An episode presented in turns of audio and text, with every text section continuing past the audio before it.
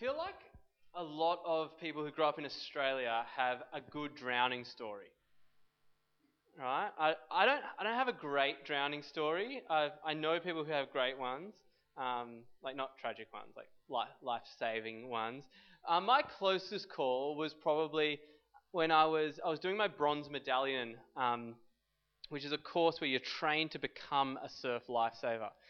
And, and I was gonna um, I was gonna become a lifesaver, wear the cool red and yellow shorts, save people's lives.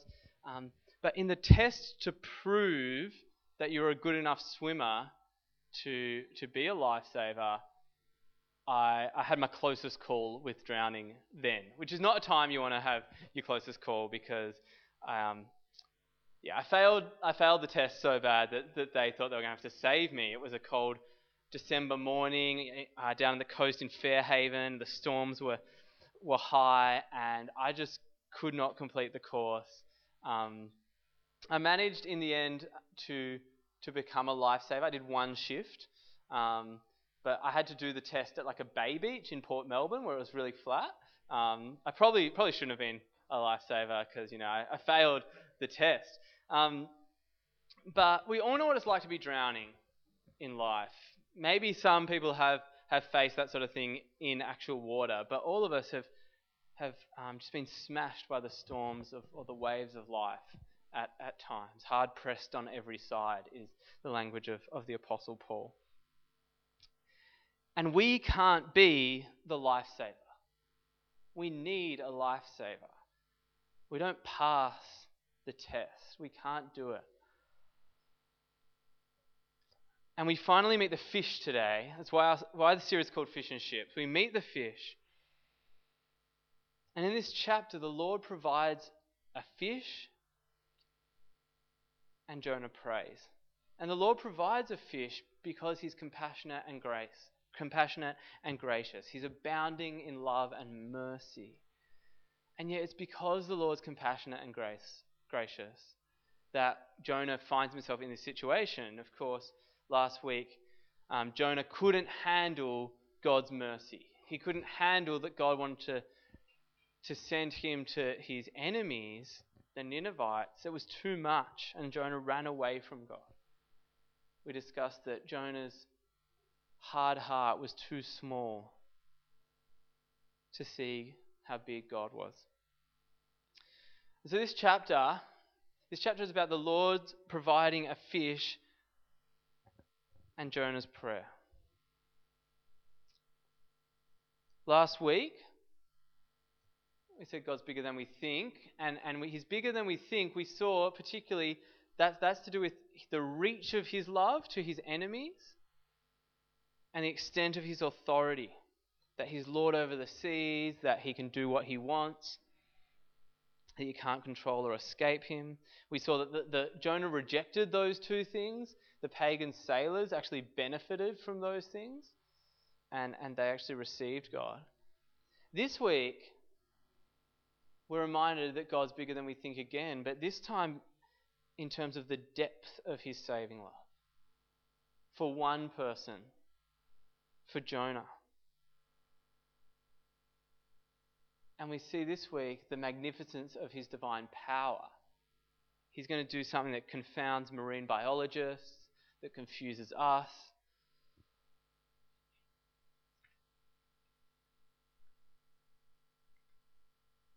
So, the power of God and the prayers of his people. First thing I want to talk about is that Jonah happened, or why I think the fish bit is a fish. So we've got a fish joke in there still, a fish short for official.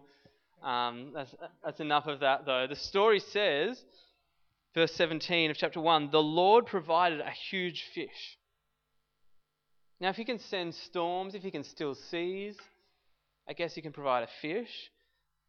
But it gets even more wacky. It says, The Lord provided a huge fish to swallow Jonah, and Jonah was in the belly of the fish three days and three nights. This is the verse which makes Jonah so, so famous. Um, there's a lot of questions we have, though. What are some questions you've got coming out of, of that verse? Any questions? Maybe what kind of fish So, have you heard it, is it? Have you heard it being called a whale? Doesn't say a whale there though. Could be a whale. Could be a Loch Ness monster, if that's a thing. Could be some sort of sea monster. We're not sure what it is. You know, one of the questions I ask is, is was he like eaten or did he seep through like plankton? You know, that's a question I ask whenever I read this. I'm like, I, my mind goes to plankton, but that's just me. You know, how did he avoid getting sick? Surely the stomach of a sea creature is not a hygienic environment um, to be in. I don't know, I haven't done my research, but I don't think disinfectant um, sort of uh, that you put on your hands at the hospital, I don't think he had that on him. Most importantly, how did he stay alive for three days and three nights in, in the belly of a fish? And the text doesn't, doesn't answer these questions. And because the text doesn't answer these questions, some believe that this, this story of Jonah is more likely a parable than history. I, I sympathize with that. I, I understand that it can be hard to believe that some of these incredible things happened. And I want to say you're allowed to have that interpretation. Like, you can still uh, be a Christian. Um, it, there are biblical scholars who, who think it's a parable, and that's okay. Um, and I want us to be a community where you can wrestle with your doubts, where you can come with your, your questions, the things that confuse us, and, and I really want us to be a community where we can wrestle with our doubts with each other and with Jesus, not apart from each other and apart from Jesus.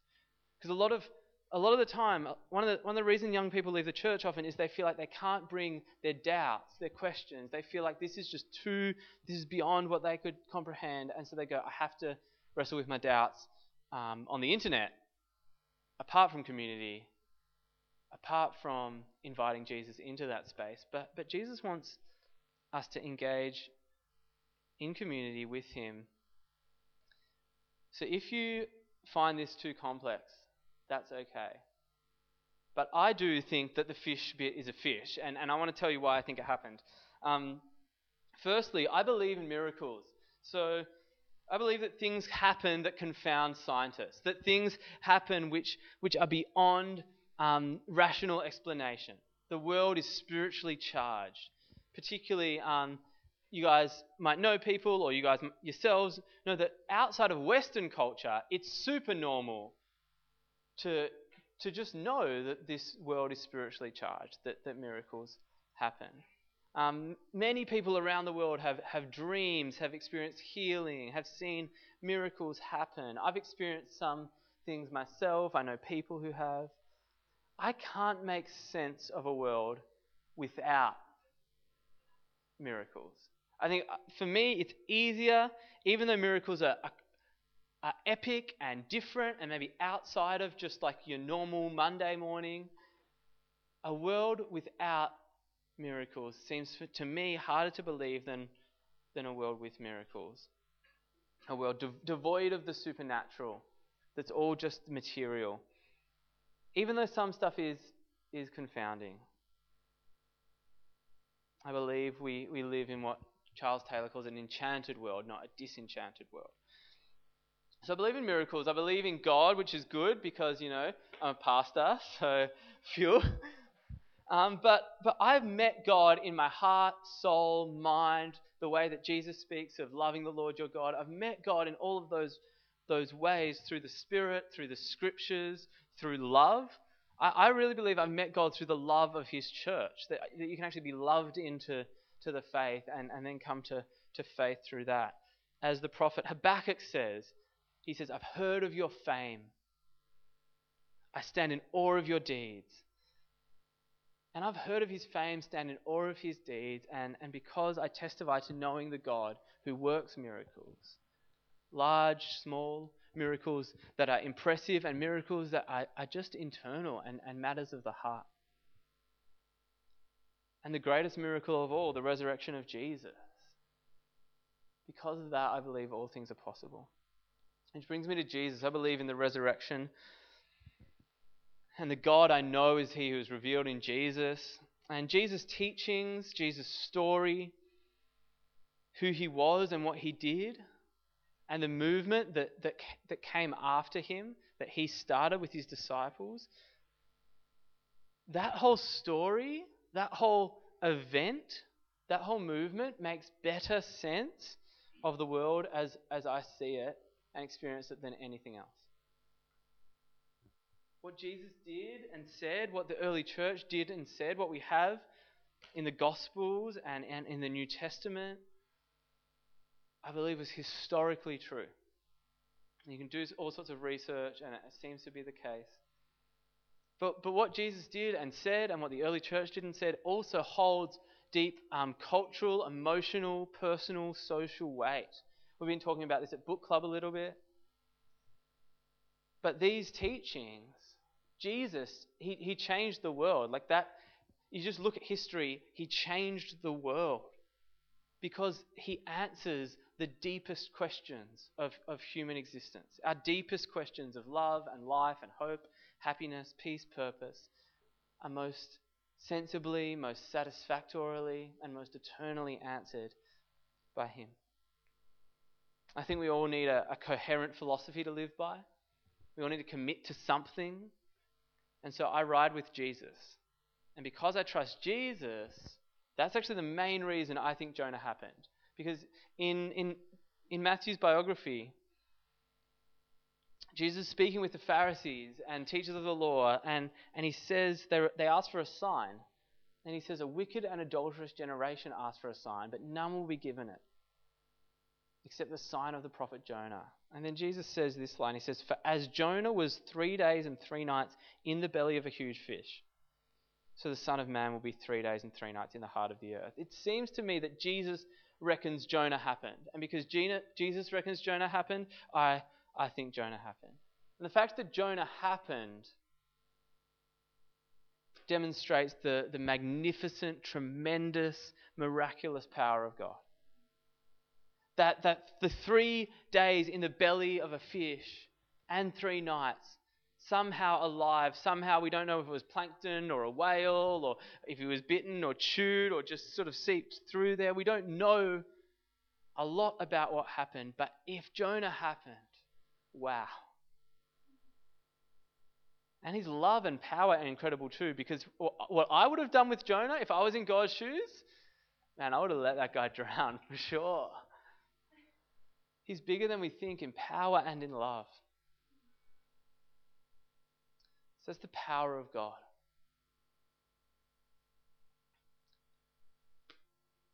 That's the God we're dealing with. He's the center of reality. Knowing Him is more pressing than our shopping list, than our to do list, than, than the notifications on our phone or the exam tomorrow. His power, His love, and His grace being real means there's nothing more central to reality. And so, what do we do about that? We pray. Jonah prayed. I want to title this section, How to Pray When You're Drowning. Jonah prayed. The story says that from inside the belly of the fish, this is chapter 2, that Jonah prayed to the Lord his God. And then we get this song.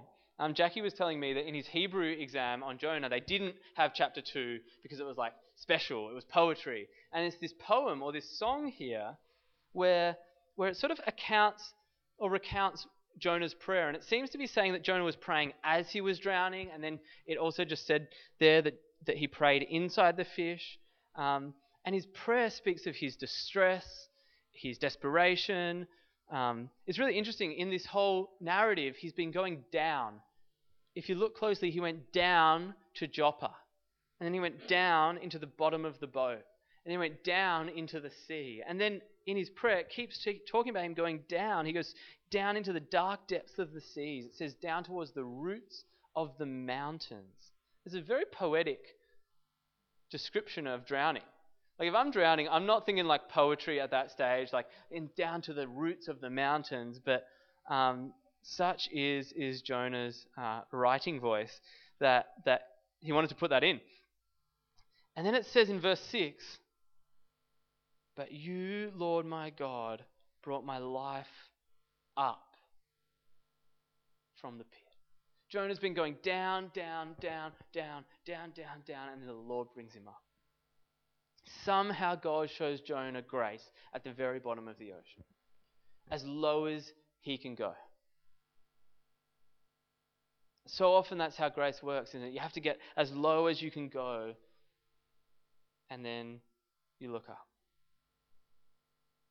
God's grace, even in the lowest places. And it's, it's quite a twist, actually. For all of Jonah's rejection, Jonah also turns to the God of grace in this moment. When he gets to the end of himself, he turns his eyes to God. And it's actually spectacular the faith Jonah has. Verse 4, Jonah says, it seems to say, like, while he's drowning, he says, I will, yet I will look again toward your holy temple. Like somehow he's he's in the midst of this drowning. You know, he probably sees this huge, gigantic monster that he's going to get eaten by. He's like, I am cooked. And he's like, Yet I will look again toward your holy temple. And whenever it says holy temple in the Old Testament, we can think his presence, because his temple was synonymous with his presence. He anticipates God's salvation. So Jonah's praying from, from inside the fish. He's praying as he's drowning. He's praying in desperation. He's praying repentance. He prays promises that he's going to proclaim God's salvation. We notice in this prayer that for as, as beautiful and poetic as it is, prayer is messy. There's no perfect way to pray. That, that sometimes you're praying from inside a fish. And I, I, I pray that you guys won't have to pray from, from inside a fish, but sometimes it seems, at least for Jonah, you do. It's probably true that, that sometimes you're going to have to pray as you're drowning or as it feels like you're dying. I think it's cool that, you know, if you're underwater, what's, what's the one thing you should not do? Open your mouth and start praying. He, like prayer's, prayer's messy. He can't even open his mouth, and at the same time, that's the time for prayer. We pray when we're drowning, we pray when we're saved, when we pray when we're, we're full of relief and joy.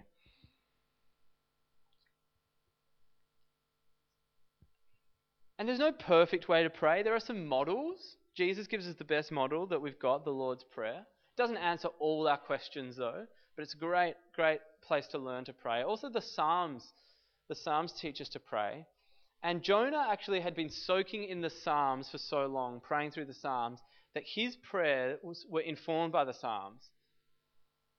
So if you look at Psalm 42, it says, Deep calls to deep, in the roar of your waterfalls, all your waves and breakers have swept over me. This would have been a classic prayer that um, God's people would pray. And Jonah, as he's praying, prays, prays something very similar. It's like his, his prayer life was actually shaped by spending time in, in, the, in the Psalms of Israel.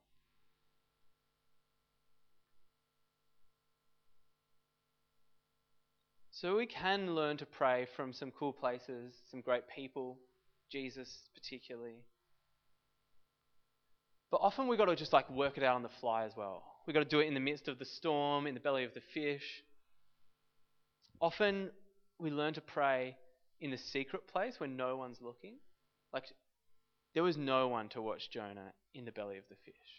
There was no spiritual performance. He was on his own in the secret place. And so I just want to um, discuss a couple of principles of prayer that I, t- I take from Jonah. First of all, I think the praying life needs to have an awareness of our need and God's power. So we've got to be aware of our need that we can't save ourselves. That we're not good enough to be lifesavers, like I was not good enough to be a lifesaver, and that we need life saving.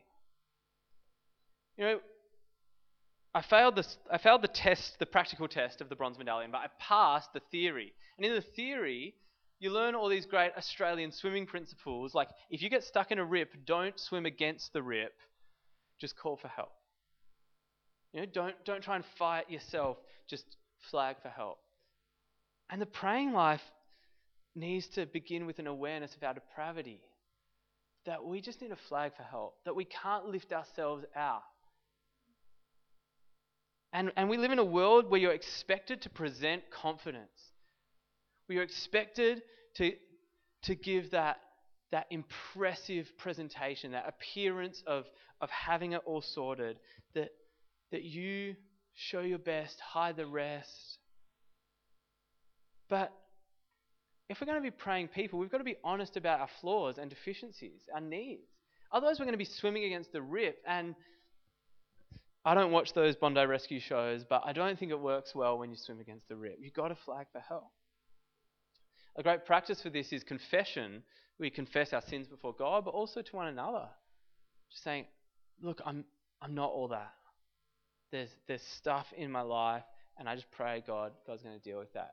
For those of you who are doing mentoring and triad relationships, I encourage you, practice confession in those spaces. Just say, yeah, there's some areas where I just need a flag for help. And, and then I pray that you guys are doing that before God as well. So the diagnosis is that we're drowning, our need. But if we just have the diagnosis without any help, we're still going to drown, right? You know, if you're flagging for help and there's no lifesavers there, there's not much good. So the solution is the power of God, His power to save. We need to know His power and His love. And the praying life, what's, what's brilliant about the praying life is that um, God gives us all these beautiful ways to remember His power and His love. So the praying life is the life that's in Scripture. Remembering the deeds of God, hearing of His fame. You know, being in church, sharing stories, hearing of people's testimonies, how God's working, remembering how God's worked in your life. In the Old Testament, God often commands his people just to remember. Remember who he is, what he's done. Sometimes when I pray, I pray with my pinkies in the air. And um, the, the Israelites uh, used to do this. It's, it says in, in Hebrew tradition, it's not like it's not locked in. It's not a, a biblical thing you have to do or anything like that. But um, they'd pray the uh, they'd pray the I'm blanking on it, but the um, numbers. What's the famous thing that they used to pray? Hebrew. The Shema, that's the word. The Shema. They pray the Shema with pinkies in the air because they're remembering that in the pinky of Yahweh is more strength than all the armies of the world and all the armies of Egypt. And sometimes I just pray with my pinkies to remember his power. So I think that's our need, his power, is, is one principle of, of, of prayer that we get from Jonah. The other is, is a cycle of, of desperation, dependence, and devotion. And I think these three um, are always at work. Like it's not some sort of you don't you don't get through desperation and then you're like on to the next one. That we're constantly in this this life cycle of, of desperation, dependence, and devotion. That we're desperate for Him. We have need. We're, we're flagging for help. We depend on Him. This is why Jesus says um, His daily bread. That every day we actually need to depend on Him for sustenance, for life, for strength, for wisdom, for our future, for world peace, for salvation, for ourselves, our friends, our family, for renewal in our city, for spiritual and, and cultural and political, for renewal in um, places where things are not going well. We need to depend on Him for that stuff. That's a, a praying life is a dependent life. We've got to walk around just being dependent in everything we do, resisting the illusion that we are in control, that we can do everything, that we can, can have everything, that we can be everywhere and know everything. Surrender.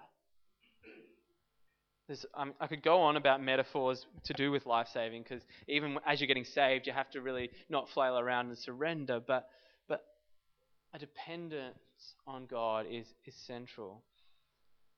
But also a devoted life. A life of a praying life is a life full of passion and devotion. G- Jonah says at the end, he says, I'm going to say with shouts of grateful praise. This is the last verse of, of Jonah chapter 2, or second last verse with shouts of grateful praise. What I vowed, I'll make good. I'm going to say salvation comes from the Lord. That the praying life is, is desperate and dependent, but it's also devoted. It's also full of, of passion and love, intimacy with God, Sometimes in, in a love relationship, it's easy to remember commitment because you've got to commit and forget passion. But commitment and passion are both important. You can't have one without the other. I mean, you can, but it's not ideal. And you can't have a, a good, loving relationship without both. So the praying life is, is the with God life. It's more, it's more than just talking to God, it's being with God. It's living with Him in the midst of the storms, when you're, you're almost drowning, when you're wrestling with doubts, when you're crying out for help, when you're praising and proclaiming salvation comes from the Lord. It's a life of God awareness in a world of distraction. It's a life of looking up in a world where we're, we're constantly looking down.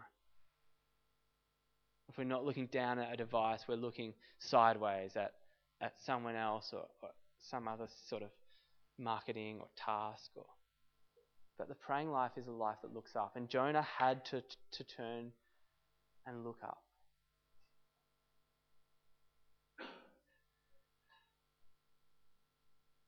And God's so good that Jonah commands the fish to spit Jonah out and give him another chance. And the amazing thing is, Jonah is going to fluff this chance. Like, like this is the only chapter that's, that's positive for Jonah. And he almost drowns. But Jonah's going to fluff this, and yet God's still gracious to him. He gives him another chance. And, and we're not going to nail this. We're not going to walk out of, of this week and, and just be dominant prayers. Not that you can be dominant prayer, like it's an act of humility. But but Jonah fluffs it up and we fluff it up and God God still loves him and wants to give him this chance and that's the God we're dealing with. That's the God we get to to pray to and, and live with. He's the very center of reality. Let's pray. Father, may we fear you. And at the same time, may we draw near to you. We really believe, I, I say for myself, and I, I know many of my brothers and sisters here reckon like you're so legit that there's no other option in this life. There's no other thing or being that could be the center of reality. That you, the God who parted the Red Seas, who, who did this with Jonah, who, who sent your Son to live, to die, and to, to be raised again. That you're the center of, of everything and center of reality. And so may we just know your power and love this, this day, even right now and may compel us to into a praying life, a life of responding and, and being with you in in your desperation, dependence, devotion, aware of, of who we are and who you are, our need and your your saving grace. May we fear you and may we draw near to you. In Jesus' name I pray. Amen.